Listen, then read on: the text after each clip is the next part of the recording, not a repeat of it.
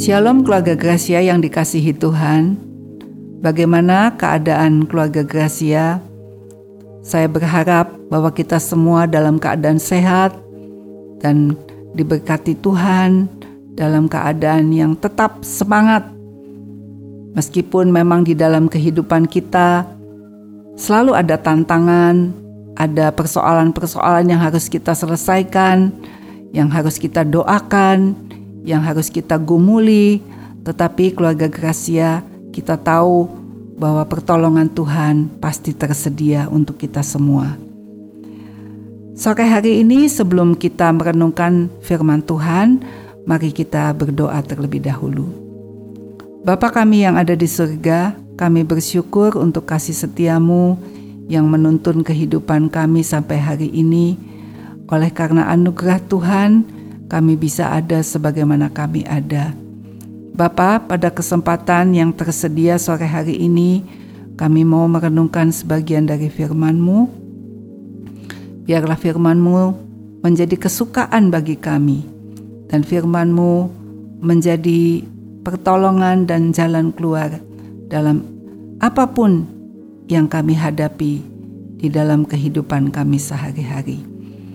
Mari Tuhan terangi hati kami, biarlah firman yang kami renungkan diurapi oleh kuasa roh kudus, sehingga firman yang merupakan huruf-huruf yang mati diubahkan menjadi firman kehidupan yang mendatangkan berkat bagi keluarga Gracia.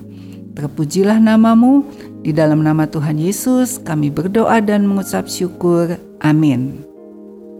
Keluarga Gracia yang dikasihi Tuhan, ayat pertama yang akan kita baca diambil dari Matius 22 ayat 39. Ayat ini adalah bagian daripada firman Tuhan yang merupakan intisari daripada seluruh isi Alkitab, yaitu bahwa kita dipanggil untuk mengasihi Tuhan dan mengasihi sesama. Tapi sore hari ini yang kita mau renungkan adalah bagian yang kedua dari Matius 22 ayat 39. Firman Tuhan berbunyi demikian. Dan hukum yang kedua yang sama dengan itu ialah kasihilah sesamamu manusia seperti dirimu sendiri. Ya, sebelum kita bisa mengasihi orang lain, kita harus terlebih dahulu mengasihi diri kita sendiri. Karena Allah terlebih dahulu mengasihi kita. Dan kita diciptakan dengan sebuah rencana di dalam pikiran Tuhan agar hidup kita di dalam dunia ini bisa dipersiapkan untuk hidup yang kekal. Jadi keluarga Gracia kita harus menyadari bahwa hidup kita di dalam dunia ini hanya sebatas umur kita. Seberapa kita diberi panjang umur oleh Tuhan, kemudian kita harus pulang ke rumah Bapa, sebegitu juga kesempatan yang Tuhan berikan dalam hidup kita. Dan sesudah itu, kita diperbolehkan untuk masuk di dalam hidup yang kekal hidup bersama dengan Tuhan selama-lamanya. Dan untuk kita bisa masuk di dalam kekekalan itu, Tuhan mempersiapkan kita di dalam dunia ini. Di dalam dunia ini, kita itu dididik, kita diajar, kita dilatih, kita digembleng untuk menjadi seorang pribadi yang siap untuk masuk di dalam kehidupan yang kekal. Ya. Karena itu kita harus memeriksa diri kita. Ya. Apakah di dalam hati kita ini ada sebuah kesadaran untuk mengasihi diri kita? Ya, untuk bisa menerima diri kita apa adanya. Kita semua menyadari bahwa tidak ada orang yang sempurna di dalam dunia ini termasuk saudara dan saya. Tidak ada orang yang sempurna dan semuanya excellent ya. Tapi dalam hidup kita ada kekurangan ini, kekurangan itu. Tetapi kita harus menyadari bahwa firman Tuhan berkata, "Kasihilah sesamamu manusia seperti dirimu sendiri." Jadi, bagaimana kita bisa mengasihi sesama manusia kalau kita belum mengasihi diri sendiri? Karena itu, kita perlu untuk belajar menerima Jikalau dalam diri kita ada kekurangan, ada kelemahan, kita tidak sehebat orang lain, kita tidak seperti teman kita, kita tidak seperti saudara kita, kita mungkin kemampuannya tidak seperti orang yang kita kagumi. Kita belajar untuk mengasihi diri kita dengan menerima apa yang Tuhan berikan. Mungkin kita tidak punya talenta seperti orang lain. Dan dan keadaan itu sering kali membuat kita jadi kurang senang sama diri sendiri. Nah, itu hati-hati. Kita tidak boleh membiarkan diri kita mempunyai pikiran yang negatif seolah-olah Tuhan itu berbuat salah di dalam menciptakan diri kita kita harus membuang pikiran yang negatif seperti itu. Tapi kita harus belajar menerima diri kita, menghargai diri kita apa adanya, dan kita juga harus belajar mengampuni diri kita.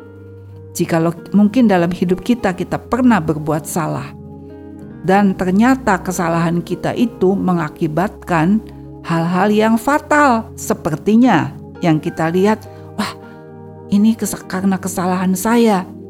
Dan kemudian kita menjadi membenci kepada diri sendiri. Nah, sikap seperti itu yang tidak boleh ada dalam hidup kita.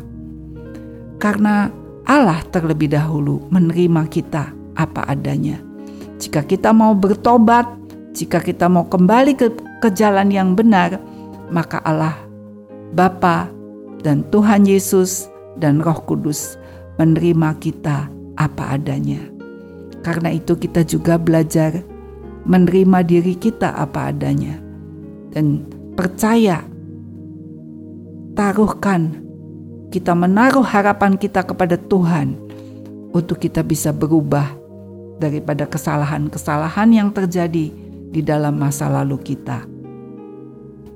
Di dalam Yesaya 43 ayat 4, firman Tuhan berkata, "Oleh karena engkau berharga di mataku dan mulia, dan aku ini mengasihi engkau, maka aku memberi manusia sebagai gantimu dan bangsa-bangsa sebagai ganti nyawamu. Ya. Di dalam ayat ini firman Tuhan mengatakan bahwa di, di mata Tuhan kita adalah seorang pribadi yang berharga dan mulia. Mari kita sepakat dengan firman Tuhan dan kita bisa melihat bahwa diri kita adalah pribadi yang berharga dan mulia sebagaimana yang Tuhan katakan. Jadi kita belajar mensyukuri kalau Tuhan menciptakan kita seperti kita apa adanya sekarang ini, mari kita mensyukuri ya. Jangan kita punya pandangan yang negatif, kenapa sih saya kurang ini? Kenapa sih saya tidak seperti si A atau si B? Itu sikap yang salah dan keliru. Itu sikap yang bodoh kalau kita tidak menghargai diri kita. Mari kita mensyukuri diri kita dan jadilah yang terbaik. Jadi dari apa pun yang ada pada diri kita masing-masing, mari kita jadi yang terbaik. Itu yang Tuhan inginkan. Tuhan tidak mengingini kita untuk bisa jadi seperti orang lain. Tuhan tidak menginginkan kita menjadi seperti orang yang kita kagumi atau menjadi orang yang kita anggap itu hebat, lalu kita mau berubah menjadi seperti orang itu. Tuhan tidak menginginkan kita punya pikiran seperti itu, tetapi Tuhan menginginkan supaya kita menghargai keberadaan kita, mensyukuri keberadaan kita, dan kita berjuang untuk menjadi seorang pribadi yang terbaik seperti yang Tuhan inginkan. Jadi kalau kita tahu bahwa di dalam diri kita nih banyak kelemahan, banyak kekurangan, ya, masih banyak sifat-sifat buruk mungkin dalam hidup kita, kebiasaan-kebiasaan yang tidak baik yang kita tuh harus berubah, ya. Maka kita harus mau berubah. Kita harus mau membuang semua kelemahan-kelemahan yang ada dalam hidup kita dan kita berusaha menjadi seorang pribadi yang terbaik seperti yang Tuhan rindukan. Oleh karena itu di dalam 2 Korintus 13 ayat 5 Rasul Paulus berkata demikian Ujilah dirimu sendiri Apakah kamu tetap tegak di dalam iman? Selidikilah dirimu Apakah kamu tidak yakin akan dirimu bahwa Kristus Yesus ada di dalam diri kamu? Sebab jika tidak demikian, kamu tidak tahan uji. Ya, Ayat ini mengingatkan kepada kita supaya kita itu mengadakan introspeksi kepada diri kita masing-masing. Bagaimana sih kehidupan iman kita di hadapan Tuhan? Apakah kita itu masih setia di dalam mengikut Tuhan atau kita mulai melenceng? Kita mulai memiliki berhala-berhala dalam hidup kita. Ada seseorang atau ada benda atau ada jabatan yang kita anggap itu lebih daripada Tuhan Yesus. Bagaimana kehidupan iman kita? Itu yang perlu diperiksa, diintrospeksi dalam diri kita. Supaya kalau kita tahu bahwa di, dalam hidup kita ada hal-hal yang menjadi saingannya Tuhan dalam hidup kita, kita bertobat, ya, kita membuang hal itu dan kita belajar kembali kepada posisi yang benar, yaitu menjadikan Tuhan Yesus yang terutama dalam hidup kita. Bagaimanakah hubungan pribadi kita selama ini dengan Tuhan Yesus? Apakah kita masih tetap setia di dalam menyediakan waktu untuk membaca Alkitab, Apakah kita tetap setia untuk berdoa setiap hari? Apakah kita tetap setia untuk mengoreksi apakah hidup kita ini cocok tidak dengan firman Tuhan? Nah, itu perlu sekali kita mengadakan introspeksi diri. Supaya kalau kita memang sudah melenceng keluar dari jalurnya Tuhan, kita bisa cepat kembali Jangan terlalu lama, sebab semakin lama kita melenceng, semakin jauh kita keluar daripada kebenaran firman Tuhan. Nah, sering kali kita bisa saja kita melenceng, tetapi kita tidak menyadarinya. Karena itu di dalam Mazmur 26 ayat 2 Raja Daud mengucapkan mazmurnya dalam bentuk doa. Demikian dikatakan, Ujilah aku ya Tuhan, dan cobalah aku. Selidikilah batinku dan hatiku. Selidikilah aku ya Tuhan, dan lihatlah bahwa memang demikian keadaanku. Ujilah hatiku dan pikiranku juga. Ya, di sini ada Mazmur yang merupakan doa bagaimana Raja Daud itu mengintrospeksi dirinya di hadapan Tuhan. Ini merupakan sikap yang sangat baik keluarga Gracia. Kalau kita pada waktu-waktu tertentu datang kepada Tuhan dan berkata, Tuhan selidikilah batinku dan hatiku. Ketahuilah Tuhan kalau ada kesalahan, kalau ada kelemahan, biarlah saya diberitahu Tuhan Jangan biarkan ada hal-hal yang tersembunyi di dalam hatiku ini yang membuat aku tuh jauh dari Tuhan. Kita perlu keluarga Gracia mengadakan waktu untuk mengintrospeksi diri supaya kita jangan terus-menerus hidup di dalam kesalahan yang mungkin tidak kita sadari. Kita hari demi hari kita tiba-tiba semakin jauh dan semakin jauh dari Tuhan. Kita perlu untuk cepat kembali kepada posisi yang benar. Ya. Dan kalau kita sudah kembali kepada posisi yang benar, kita perlu juga me membentuk suatu cara berpikir yang diperbaharui, ya. Karena cara berpikir kita itu penting sekali keluarga Gracia. Kalau cara berpikir kita itu masih dikuasai dengan cara berpikir dunia, kita akan mengalami kesulitan untuk mengikut Tuhan dengan setia. Tetapi kalau pikiran kita diubahkan oleh firman Tuhan, sehingga di dalam pikiran kita ini terbentuk pikiran Kristus, pikiran yang diperbaharui, pikiran yang terus dikoreksi, ya, pikiran yang terus dibangun Artinya kalau masih ada kesalahan dalam cara berpikir kita, kita mau diubah, kita mau berubah, ya. Karena cara berpikir itu akan membentuk kepribadian kita. Di dalam Amsal 23 ayat 7 berkata, Sebab seperti orang yang membuat perhitungan dalam dirinya sendiri, demikianlah ia. Silahkan makan dan minum katanya kepadamu, tetapi ia tidak tulus hati terhadapmu. Ya, jadi Amsal ini sedang berbicara tentang orang yang kalau pikirannya itu negatif, maka dia menganggap dia akan juga memandang negatif kepada orang lain. Ya, karena itu kalau kita masih berpikiran negatif kepada orang lain itu disebabkan karena kita juga karena pikiran kita masih negatif. Ya, jadi kita harus membentuk pikiran yang positif dalam diri kita supaya kita juga bisa memandang positif kepada orang lain. Seperti tadi di dalam ayat yang pertama dibacakan, kasihilah sesamamu manusia seperti dirimu sendiri. Jadi kita harus belajar mengasihi diri kita sendiri dulu baru kita bisa mengasihi orang lain. Demikian juga kita harus punya cara berpikir yang diperbaharui diubahkan oleh firman Tuhan sehingga pikiran Kristus ada di dalam pikiran kita sehingga kita bisa memandang orang lain dengan positif juga. Ya.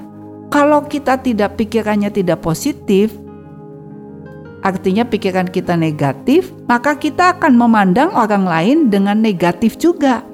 Dengan demikian, sikap kita tidak bisa tulus kepada sesama kita karena pikiran kita dasar memang pada dasarnya itu masih negatif. Maka penting sekali keluarga Gracia hidup kita diubahkan, cara berpikir kita diubahkan, diperbaharui supaya kita bisa memandang orang lain yang dengan sikap yang positif. Sehingga kita belajar bisa melihat orang lain, bisa melihat hal-hal yang positif dari orang lain. Tapi kalau pikiran kita negatif, kita kalau lihat orang lain selalu ya lihat jeleknya terus, lihat kekurangannya terus.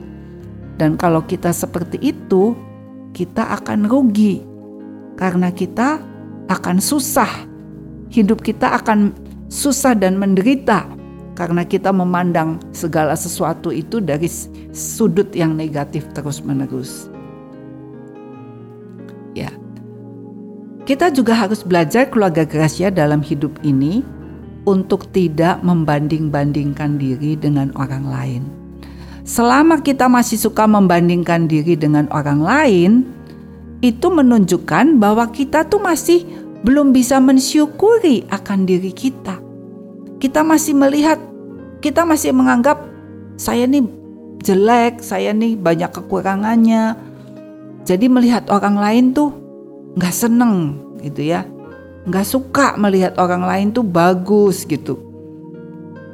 Karena itu, itu kita harus menyadari bahwa hal seperti itu ada cara berpikir yang salah. Kita tidak perlu membandingkan diri dengan orang lain, tetapi yang perlu adalah kita menjadi yang terbaik dari diri kita sendiri. Kita menjadi maksimal dari semua talenta, karunia, dan semua perlengkapan-perlengkapan yang Tuhan berikan kepada kita, kita mengusahakan yang terbaik supaya kita menjadi maksimal. Itu saja yang Tuhan mau. Tuhan tidak menginginkan kita membanding-bandingkan diri dengan orang lain, karena mungkin saja talenta kita dengan talenta orang lain itu kan beda, ya. Jadi di dalam Galatia 6 ayat 4 firman Tuhan berkata demikian. Rasul Paulus berkata kepada jemaat di Galatia, "Baiklah tiap-tiap orang menguji pekerjaannya sendiri, maka ia boleh bermegah melihat keadaannya sendiri dan bukan melihat keadaan orang lain." Jadi yang penting kita introspeksi diri. Apakah saya ini sudah menjadi yang terbaik dari diri saya? Kita jangan membandingkan diri dengan orang lain, kemudian kita bisa menjadi sombong kalau kita melihat, oh ternyata orang lain lebih rendah dari kita, atau kita melihat orang lain lebih hebat dari kita, terus kita merasa rendah diri, terus kita merasa tidak layak, terus kita menyendiri, tidak mau bergaul karena merasa saya ini jelek, saya tidak seperti orang lain, itu perbuatan dan sikap yang keliru dan bodoh. Ya. Kita melihat Tuhan ketika memberi lima talenta kepada seorang hambanya, Tuhan tidak menuntut lebih dari ya jadi yang da, uh, maksud saya yang punya lima talenta ditu menghasilkan lima talenta. Yang diberi dua talenta tidak dituntut menghasilkan lima talenta. Tetapi yang punya dua talenta itu ketika menghasilkan dua talenta itu sudah 100% kalau yang diberi satu talenta menghasilkan satu talenta itu sudah 100% ya. Tetapi sayang sekali di dalam perumpamaan talenta ini, orang yang punya satu talenta tidak mau bekerja karena merasa hanya diberi sedikit. Padahal kalau dia bekerja dan menghasilkan satu talenta, itu sama dengan orang yang diberi lima talenta, kemudian menghasilkan lima talenta. Jadi dengan perumpamaan talenta ini kita belajar bahwa kita itu tidak perlu membanding-bandingkan diri dengan orang lain karena setiap orang itu diberi jatah yang berbeda. Setiap orang itu diberi kemampuan yang berbeda. Jangan kita ingin menjatuhkan orang lain dengan cara kita menunjukkan kehebatan kita. Tetapi yang Tuhan mau adalah bagaimana dengan pemberian-pemberian, perlengkapan-perlengkapan, talenta karunia yang Tuhan berikan kepada kita, kita usahakan yang maksimal itu yang Tuhan kehendaki dalam hidup kita. Ya. Jadi kita harus menguji diri sendiri. Saya sudah jadi yang terbaik atau belum dari diri saya? Apakah selama ini saya bermalas-malasan sehingga saya belum maksimal dalam hidup ini?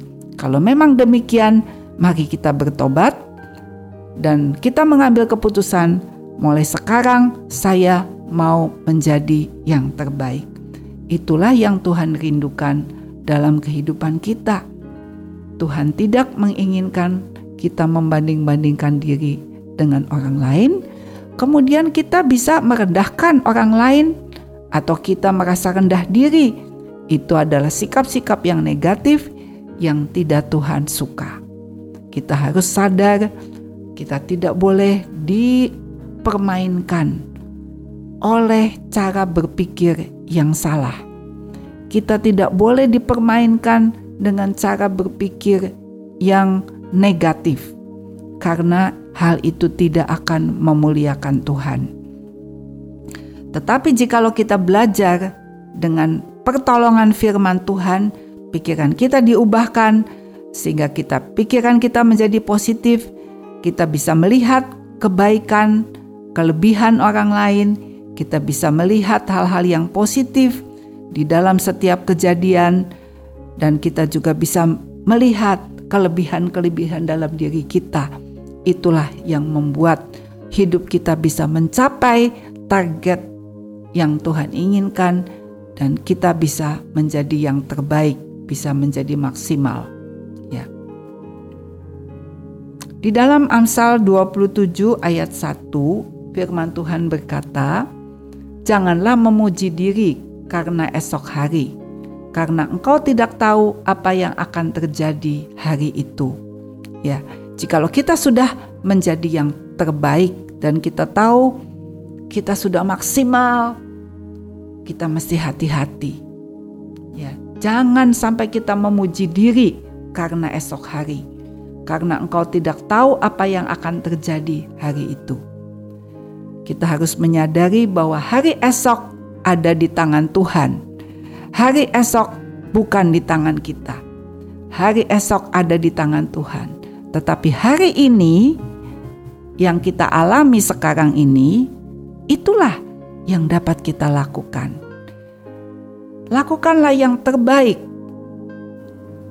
Maka hari ini kita belajar untuk menjadi untuk melakukan tugas kita sebaik mungkin. Kita belajar menjadi orang yang maksimal seperti yang Tuhan inginkan. Biarlah kita mengucap syukur untuk hari ini yang Tuhan berikan, karena hari inilah yang kita bisa usahakan melakukan yang terbaik, dan kita tetap percaya bahwa hari esok ada di tangan Tuhan. Dia berjanji akan selalu memelihara kehidupan kita. Dia berjanji akan selalu menopang kita ketika kita lemah, ketika kita merasa tidak mampu, ketika kita merasa diri kita ini penuh dengan kelemahan dan tidak sanggup menjadi seperti yang Tuhan kehendaki. Percayalah bahwa Tuhan sanggup mengangkat kita Tuhan sanggup memberikan kesempatan-kesempatan yang baru dalam hidup kita.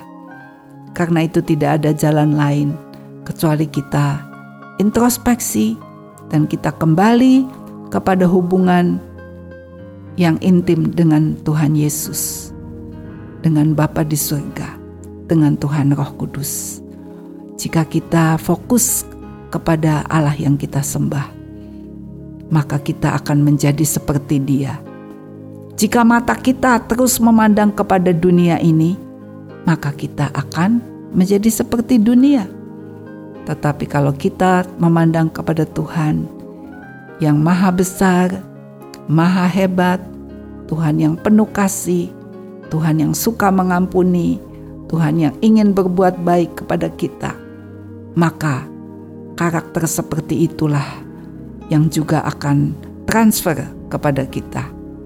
Karena itu keluarga Gracia, jadilah yang terbaik untuk diri kita masing-masing. Kita karena ketika kita menjadi yang terbaik dari diri kita, maka hidup kita bisa menjadi berkat untuk sesama kita. Amin. Mari kita berdoa. Bapa yang ada di surga, kami bersyukur karena Engkau menerima kami apa adanya dan Engkau sudah memperlengkapi kami dengan segala talenta, karunia, dengan segala kemampuan-kemampuan. Karena itu kami berdoa ya Bapa, biarlah talenta dan kemampuan yang Tuhan berikan dapat kami pakai semaksimal mungkin untuk membangun hidup kami bagi kerajaan surga. Untuk hidup kami menjadi berkat bagi sesama. Terima kasih Tuhan untuk kehidupan yang ajaib yang kau berikan kepada kami Terima kasih untuk kesempatan-kesempatan yang masih tersedia dalam hidup kami, kesempatan untuk berkarya, kesempatan untuk melayani, kesempatan untuk menjadi berkat. Kami mengucap syukur untuk kesempatan-kesempatan yang masih tersedia. Kami bersyukur untuk kesempatan